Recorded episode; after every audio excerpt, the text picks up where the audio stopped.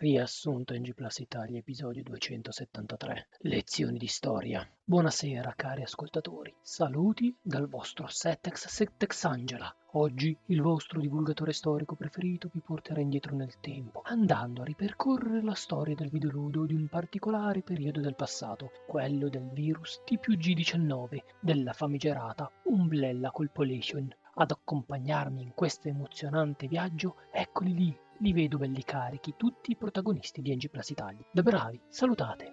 Ciao ciao! Ciao ciao! Ciao ciao! Ciao ciao! Bubu! Settete!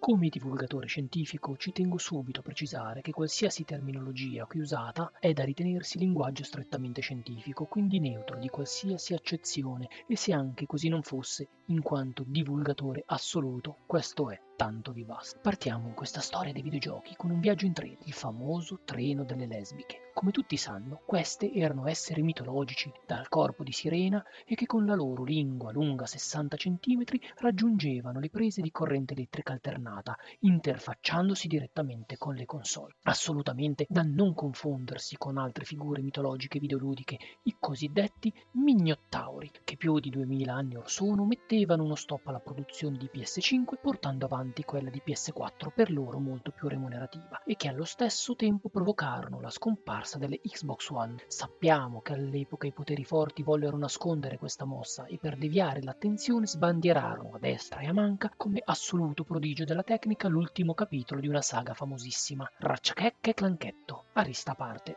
Ma alla fine si rivelò il classico gioco spara spara tutto quello che si muove con enigmi basilari risolvibili avendo almeno una barra di super attiva e con la combo basso, avanti basso, avanti, pugno, option, salta enigma, X in questo periodo, dovete sapere, era aperto uno spinoso dibattito tra i videogiocatori, tra quelli che guardavano il positivismo come un'occasione per massimizzare il tempo videoludico e quelli che invece tendevano al negativismo per ripararsi dai rischi interconnessi al periodo. In questo periodo inoltre c'era chi si dedicava a DLC vari, come quello di Uffi, sottotitolo Che barba, che poteva arrivare anche a 45 ore di durata, ma solo se andavi all'indietro, perché dritto per dritto durava un po' meno. Dipendeva anche da quanto tempo non lo riprendevi in mano, perché anche se più o meno come andare in bicicletta, si sa che farsi le seghe mentre pedali non è proprio comodissimo.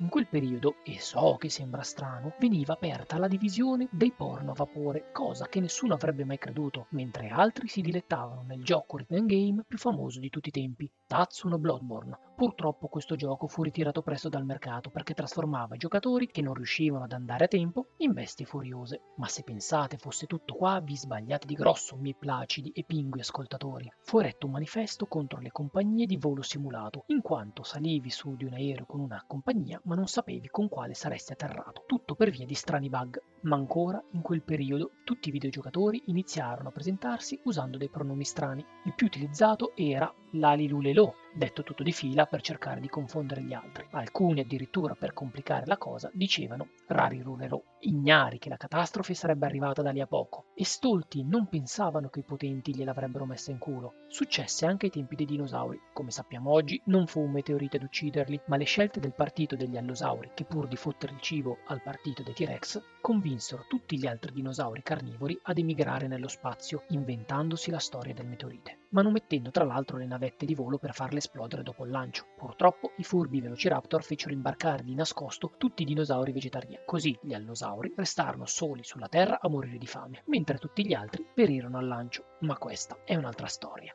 Dovrebbero farci un videogioco, ora che ci penso. Torniamo all'intrattenimento ludico di quel periodo. Famoso è il ritrovamento di antiche vetrate, composte tutte da dadi di gioco. Si dice che fossero parte di un monumento chiamato Sagrada Dadiglia. Si racconta che l'architetto che diede vita al progetto, un giorno che si annoiava, prese una pancia e iniziò a tirare tutti i dadi che aveva, esattamente 44, in fila per tre col resto di due. Ne venne fuori una forma strana, fatta tutta a finestre, e da qui gli venne l'idea di questo monumento. Propose la costruzione di queste finestre ad una società dell'epoca, la Microhard, la quale però aveva in quel periodo la pancia piena e rifiutò era un periodo molto nostalgico, per cui venivano continuamente ripresi dalla matrice vecchi prodotti e riproposti, come se non avessero idee innovative. Ora non so bene se questo l'ho già detto, ma facciamo di sì, perché io mi ricordo così. Voglio ora parlarvi di un grosso problema che affliggeva i videogiocatori di quell'epoca. Il fatto era che alcuni cercavano di diventare eterni videogiocatori, pensando di diventare tutt'uno con il videogioco, ma poi si distraevano perché passava di fronte a loro la moglie tutta nuda, eppure essendo nerd la loro fede nel videogioco vacillava. E così, come dei novelli giovani che ti fanno sembrare il cugino dal corpo scemo, iniziavano a lamentarsi della mancanza delle opportunità dei nani. Bene, miei cari ottusi ascoltatori, per oggi è sufficiente. Ne approfitto per ricordarvi che se volete vi aspetto online per giocare al nuovo videogioco bellissimo Reynolds Veroc Gadot, dove Veroc batte Reynolds, Reynolds batte Gadot e Gadot batte Veroc, ma dove vinco sempre io perché mi faccio i complimenti da solo e vi schiaccio tra indice ed alluce. Abbiamo raccontato i punti salienti di questo periodo videoludico. Ora, nell'attesa del seguito diretto di questa puntata, io vado a mangiare un ice